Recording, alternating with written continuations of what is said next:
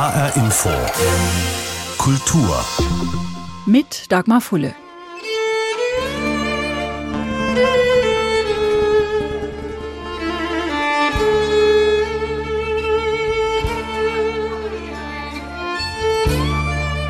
Der 9. November gilt als Schicksalstag der Deutschen.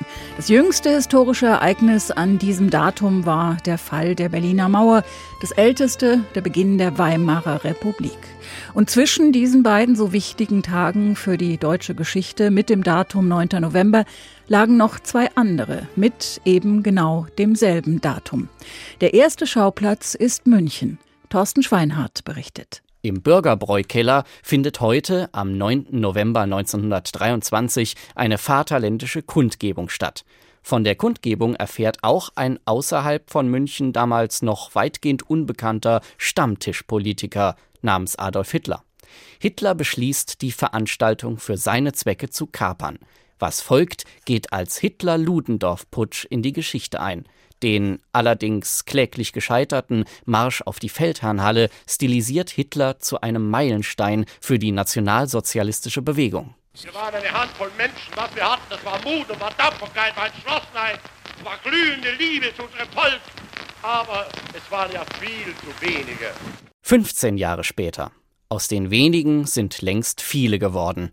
Seit fünf Jahren sind die Nationalsozialisten an der Macht und an diesem 9. November 1938 machen die Nazis mit ungeheurer Brutalität genau das wahr, wovon sie bisher nur geredet haben.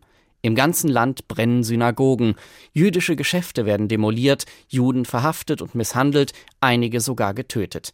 Paul Alsberg, der 2006 verstorbene Mitgründer des Holocaust-Gedenkzentrums Yad Vashem, erlebt gemeinsam mit seiner Frau Betty die Reichspogromnacht. Dann kam ich an die Station und da stand Betty kreideweiß und sagte, Paul, guck, die Synagoge brennt. Und da haben wir die Synagoge brennen sehen. Und das Erstaunliche war, dass die Menschen still waren. Es hat keiner protestiert, es war still. Die Synagoge brannte.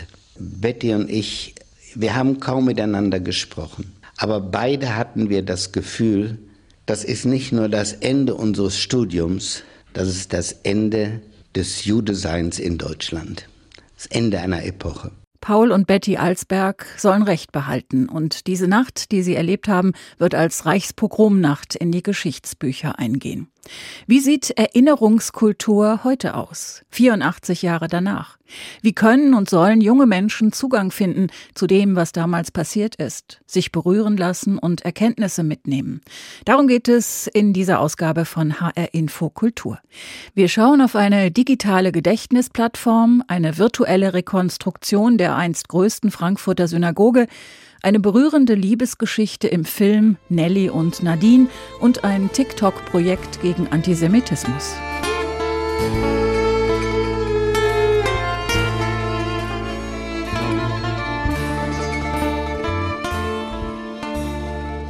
Das Historische Museum Frankfurt hat ein Dreivierteljahr lang gezeigt, wie der Nationalsozialismus die Menschen und die Gesellschaft in Frankfurt nach und nach vollkommen durchdrungen hat. In der Ausstellung Eine Stadt macht mit. In dieser Woche ist ein großes Digitalprojekt dazugekommen mit gleich drei neuen Angeboten des Historischen und des Jüdischen Museums. Eine Zusammenarbeit. Zum einen eine Gedächtnisplattform, die einen zentralen Zugang bietet zu Informationen, Veranstaltungen und Initiativen zum Thema Frankfurt und der Nationalsozialismus. Dann das Shoah Memorial, das zur Erinnerung einlädt an die rund 12.000 aus Frankfurt deportierten und ermordeten Jüdinnen und Juden. Und als drittes die Frankfurt History App, mit der man in der Stadt auf Spurensuche zu Orten mit NS-Geschichte gehen kann. Sie führt zum Beispiel auf den Eisernen Steg, wo die junge Widerstandskämpferin Anna Bayer 1933 im Stil heutiger Graffiti-Sprayer die Botschaft Nieder mit Hitler hinterlassen hat. Die App verknüpft Orte mit historischen Ereignissen, Biografien, Geschichten, Audios und Bilder und auch Videoclips sind zu sehen. Man kann ganze Stadtrundgänge mit der App unternehmen und das kostenfrei. Orte mit lebhaften Geschichten zu verknüpfen, hilft beim Erinnern, erklärt der Direktor des Historischen Museums Frankfurt, Jan Gerchow, der die App mit in Auftrag gegeben hat. Die Stadt wird benutzt jeden Tag, man geht da durch, man will sie auch entdecken vielleicht, will sie sich aneignen. Da sind äh, Straßen, Plätze, Häuser ganz wichtige Anknüpfungspunkte, um sich zu beschäftigen mit Inhalten. Die App kann sich jeder aufs Smartphone laden. Sie soll im Laufe der Zeit mit weiterem Material gefüllt werden. Auch über die NS-Zeit hinaus und immer weiter wachsen. Gleichzeitig veröffentlicht das Jüdische Museum eine Online-Datenbank. Das Shoah Memorial Frankfurt. Dort werden 13.000 Biografien von deportierten und ermordeten Jüdinnen und Juden in Frankfurt gebündelt. Entwickelt wurde die Datenbank für die Auseinandersetzung mit dem Nationalsozialismus in der Schule. Außerdem soll so ein digitales Monument für die Frankfurter Opfer der Shoah entstehen, erzählt Miriam Wenzel, die Direktorin des Jüdischen Museums Frankfurt. Es ist unsere Perspektive da, die wir natürlich finden, eben auch der Tatsache besonders gerecht wird, dass Frankfurt 1930 ja 30.000 Jüdinnen und Juden hier lebten, also der höchste jüdische Bevölkerungsanteil in Städten im, im Deutschen Reich. Und wir finden, dass es eben auch wichtig ist, deshalb besonders darauf hinzuweisen, äh, was deren Erfahrung ist und wie systematisch der NS hier durchgesetzt wurde, gerade in der quasi ja Auslöschung selbst der Erinnerung an die Ermordeten. Sagt die Direktorin des Jüdischen Museums Frankfurt, Mirjam Wenzel. Die App und die Datenbank sind dann zukünftig beide auf einer übergreifenden digitalen Gedächtnisplattform zu finden. Beide Projekte funktionieren unabhängig voneinander und ergänzen sich, weil sie aus jeweils zwei unterschiedlichen Perspektiven erzählen. Beim Shoah Memorial Frankfurt geht es um die der jüdischen Opfer. Bei der Frankfurt History App um das Erinnern aus der Perspektive unterschiedlicher Opfergruppen. Geschichte mit Hilfe vom Smartphone zu transportieren. Jan Gerchow findet es wichtig, Wissen auch in neuen Medien zu vermitteln. Das Thema wird in Deutschland nie zu Ende sein und dass im Grunde jede Generation wieder von neuem sich dafür Zugänge schaffen wird und muss. Ich denke, ganz wichtig in dem Zusammenhang ist, dass ähm, das heute nicht mehr sozusagen frontal von akademischen Historikern oder von äh, Schulbuchkommissionen von oben verkündet wird und angeboten wird oder als Pflichtlektüre in Schulen und so weiter, sondern dass im 21. Jahrhundert das in viel höherem Maße partizipativ erarbeitet und kommuniziert werden muss und dass die Zivilgesellschaft eine viel größere Rolle spielt. Sagt Jan Gerchow, der Direktor des Historischen Museums Frankfurt. In Zusammenarbeit mit dem Jüdischen Museum ist ein großes Digitalprojekt entstanden und diese Woche online gegangen mit der Gedächtnisplattform, dem Shoah Memorial und der Frankfurt History App. Zu den Einzelheiten unsere Reporterin Tamara Maschalkowski. Und wir bleiben in Frankfurt. Während der November-Pogrome 1938 stecken Nationalsozialisten auch die Synagoge an der Friedberger Anlage in Brand damals die größte Synagoge der Stadt. Kurz darauf lässt die Stadtverwaltung die Mauern abtragen. Auf den Fundamenten wird während des Krieges im Rahmen des sogenannten Luftschutzführerprogramms ein Hochbunker gebaut. Der steht im Jahr 2022 noch immer dort. Und eine Initiative arbeitet seit vielen Jahren daran, diesen Gedenkort zu erhalten und bekannter zu machen. In diesem Jahr gab es am 9. November eine virtuelle Rekonstruktion zu sehen, von außen auf die Bunkerwand projiziert. Dahinter steckt ein Projekt der TU Darmstadt, ermöglicht unter anderem vom World Jewish Congress. Bella Schwira-Schwili, Pressesprecherin des World Jewish Congress in Berlin, hält es für wichtig, auf diese Weise an die zerstörten Synagogen zu erinnern. Damit die Shoah niemals in Vergessenheit gerät. Sie soll in den Köpfen der Menschen präsent bleiben, damit einem erneuten Völkermord keine Basis durch allgemeines Schweigen geboten wird. Deshalb gibt es derartige Projektionen gleichzeitig auch in Hamburg, Berlin und München. Möglich ist das, weil Marc Grellert, Leiter des Forschungsbereichs virtuelle Rekonstruktion an der TU Darmstadt, mit Studierenden über Jahre zerstörte Synagogen virtuell rekonstruiert hat. Dazu gibt es im Hochbunker an der Friedberger Anlage seit einem Jahr eine Dauerausstellung, die diese Rekonstruktionen zeigt, auf Basis von Bauplänen, Fotografien und Zeichnungen. Es gibt auch Projekte wie Frankfurt Höchst.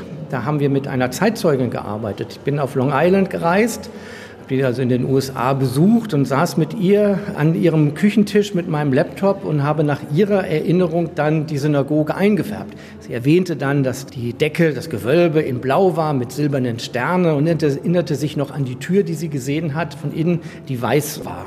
Schon seit Mitte der 90er Jahre arbeitet er an diesem Projekt und hat bisher insgesamt 25 Synagogen virtuell rekonstruiert. Immer noch findet er weitere Materialien mit neuen Details, um die Rekonstruktionen noch zu verfeinern und weitere Synagogen darzustellen.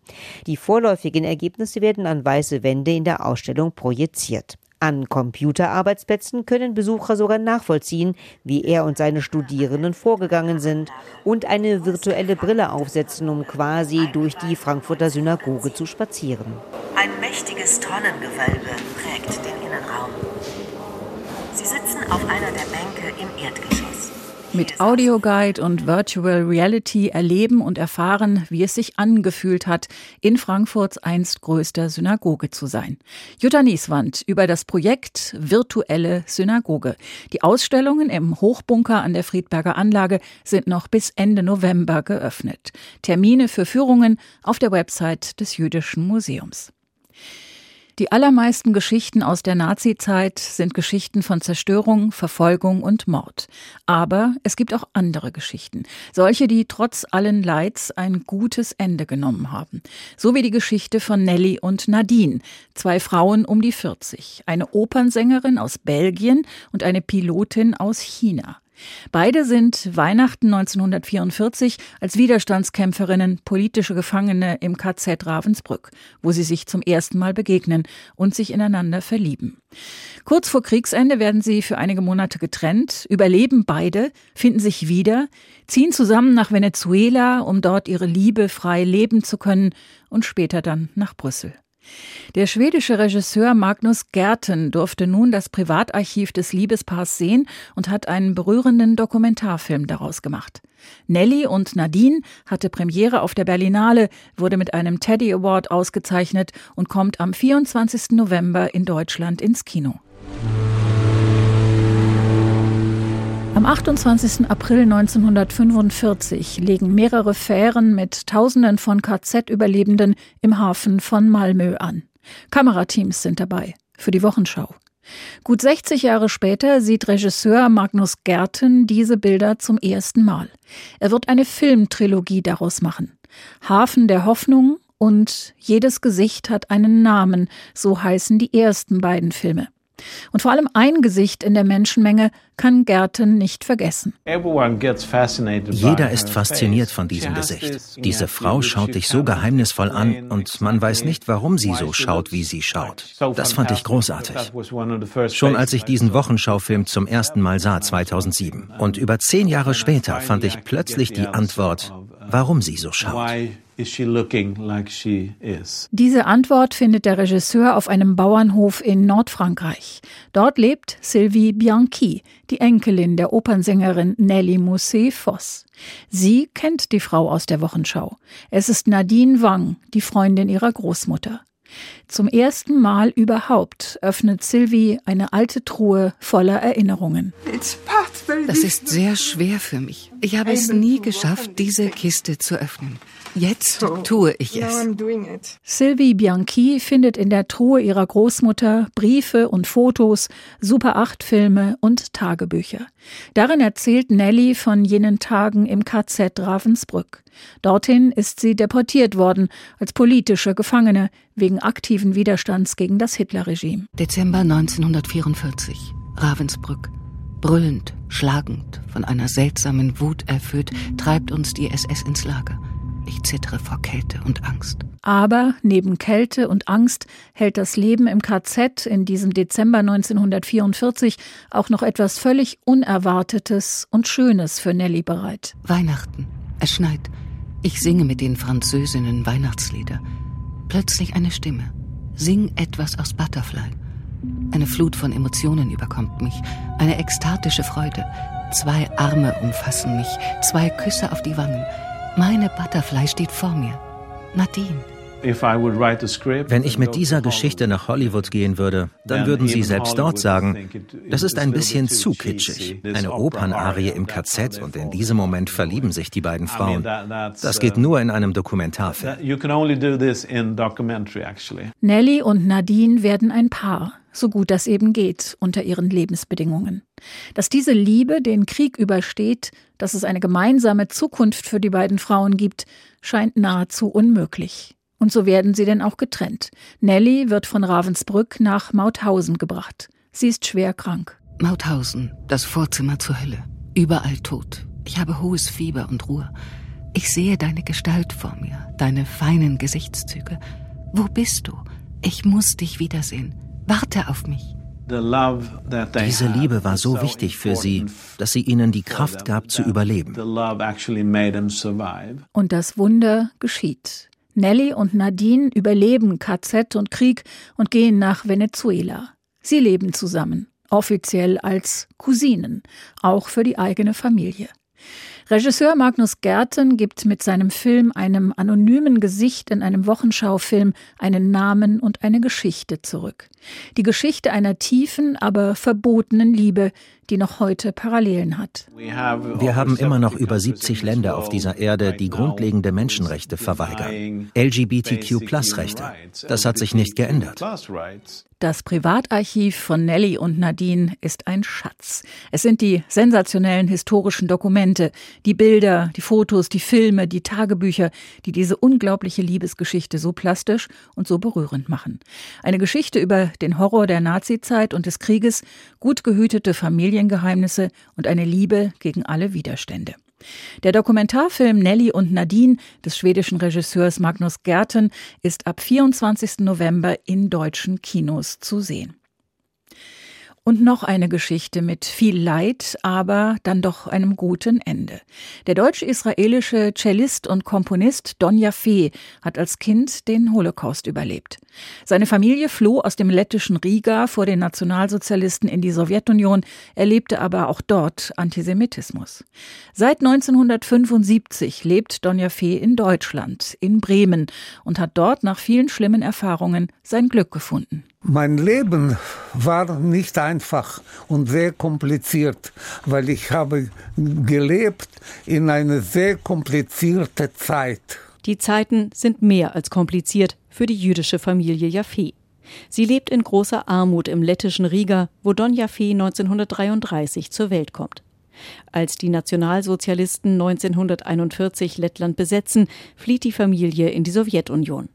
Die Jaffes landen in Sibirien, in üblen Umständen. Hunger, richtiger Hunger, weil richtige große Kälte. Für mich noch schlimmer, die Kinder, die mich geschlagen haben, weil ich Jude war. 1944 gehen die Jaffes zurück nach Riga, das wieder sowjetisch ist. Fast die komplette Familie ist unter den Nazis ermordet worden, nur ein Onkel und eine Tante haben überlebt. Don Jaffe lernt an einer Musikschule für besonders begabte Kinder Cello. In nur vier statt zehn Jahren absolviert er die Ausbildung. Ich habe geliebt Musik und, und deswegen war ich wahnsinnig fleißig und, und das hat mir viel Spaß gemacht zu arbeiten.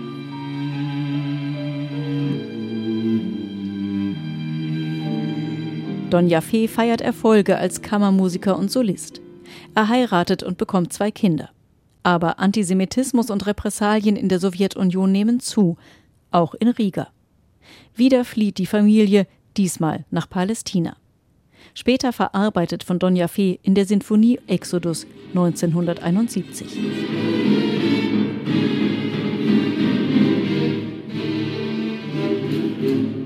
Wenige Jahre später dann die Übersiedlung nach Deutschland. Ab 1975 lebt Don Jaffe mit seiner Familie in Bremen. Das war eine, eine Zeit, die hat vollständig geändert mein Leben.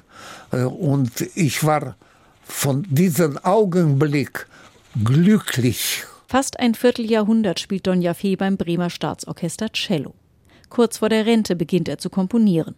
Flucht, Verlust und Trauer fließen in seine Werke ein wie in das Stück Shoah, hier gespielt von seinem Sohn Ramon.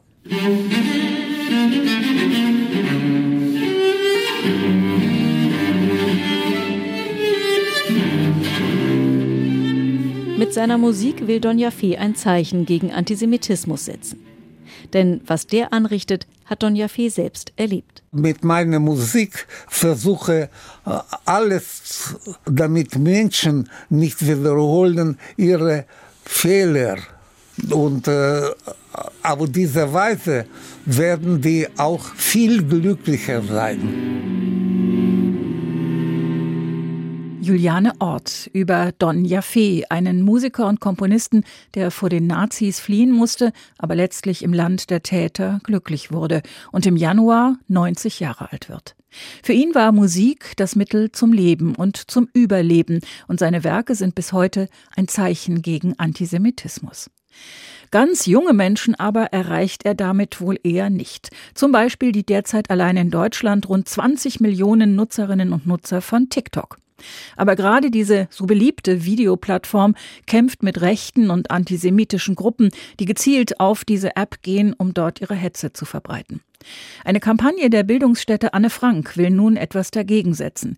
Sie hat sich sechs bekannte Persönlichkeiten aus der jüdischen TikTok-Gemeinschaft gesucht und mit ihnen eine Kampagne gestartet unter dem Titel Gemeinsam gegen Antisemitismus. Diesen Namen hast du vermutlich schon mal gehört. Rothschild-Theorie. Der Rothschild hat früher, der alte Rothschild. Rothschild. Eine reiche Elite, die aus dem Hintergrund die Welt zu ihrem eigenen Vorteil kontrolliert, ohne dass wir davon was wissen sollen. Hinter fast jedem Verschwörungsmythos stecken die gleichen Behauptungen und häufig werden dabei jüdische Namen, wie zum Beispiel die Rothschilds genannt. Das ist Leonie Schöler, Historikerin, Journalistin und bekannte TikTokerin aus Berlin.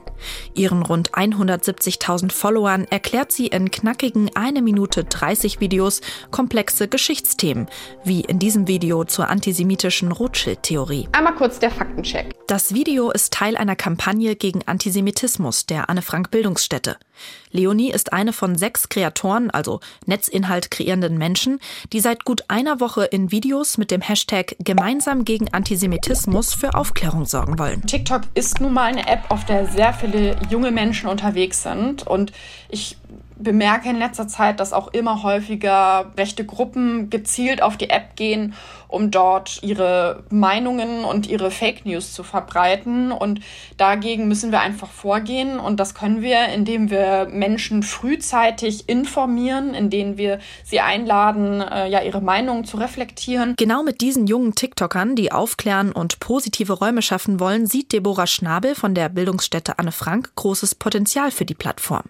Ihr ist wichtig, dass man TikTok nicht verteufelt, denn wir finden, unsere Aufgabe ist es auch, TikTok aktiv mitzugestalten und es eben nicht den Hasspredigern und den Rechten zu überlassen. Die Kampagne konzentriert sich auf Äußerungen, die von Unwissenden oft nicht direkt als antisemitisch zu erkennen sind. Scheinbar witzige Filter, die die Nase verlängern, werden zum Trend unter Jugendlichen oder kaum einer käme auf die Idee, bei zwei Blitz-Emojis einen antisemitischen Kommentar zu erkennen. Doch in einem TikTok-Video der Kampagne klärt Leonie auf, dass zwei Blitz-Emojis so quasi stellvertretend für das SS-Abzeichen stehen sollen. Solche Kommentare habe ich auch schon häufiger bekommen und das weiß man einfach nicht. In ihren Bubbles, also in der Gemeinschaft ihrer gewogenen Follower, haben die Influencer viel Unterstützung. Der TikTok-Algorithmus verbreitet die Videos aber auch stark in den rechten Bubbles. Deborah Schnabel. Einerseits erzielen unsere Videos erfreulicherweise enorme Reichweiten. Wir haben sehr viel positive Resonanz und zugleich wurden auch massiv Troller angezogen, die teils heftige Formen von Antisemitismus und Rassismus in die Kommentarspalten gespült haben. Drei Mitarbeitende musste die Stiftung am ersten Kampagnenwochenende abstellen, um all den Hasskommentaren Herr zu werden.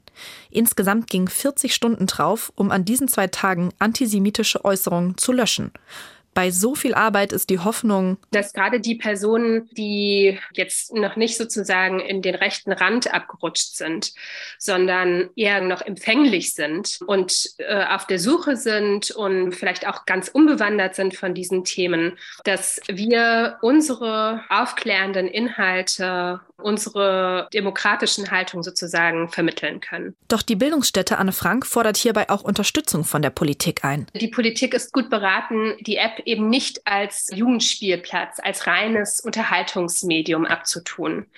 Wir finden, es muss äh, viel mehr investiert werden, um genau diese Medienkompetenz der jungen Nutzerinnen, aber auch der Eltern und der Lehrkräfte zu stärken. Und dazu gehört eben auch ein kompetenter Umgang mit antisemitischer und anderer menschenfeindlicher Hassrede auf TikTok. Denn es braucht mehr als sechs TikToker, um der rechten Hetze Paroli zu bieten. Doch immerhin, es ist ein wichtiger Anfang. Wenn du solche Kommentare oder Videos siehst, dann weißt du jetzt also, was dahinter steckt. Antisemitische Verschwörungslegenden. Gemeinsam gegen Antisemitismus auf der Videoplattform TikTok. Christiane Schwalm über die neue Kampagne der Bildungsstätte Anne Frank. Und das war HR Info Kultur. Den Podcast finden Sie auf hrinforadio.de und in der ARD Audiothek. Mein Name ist Dagmar Fulle.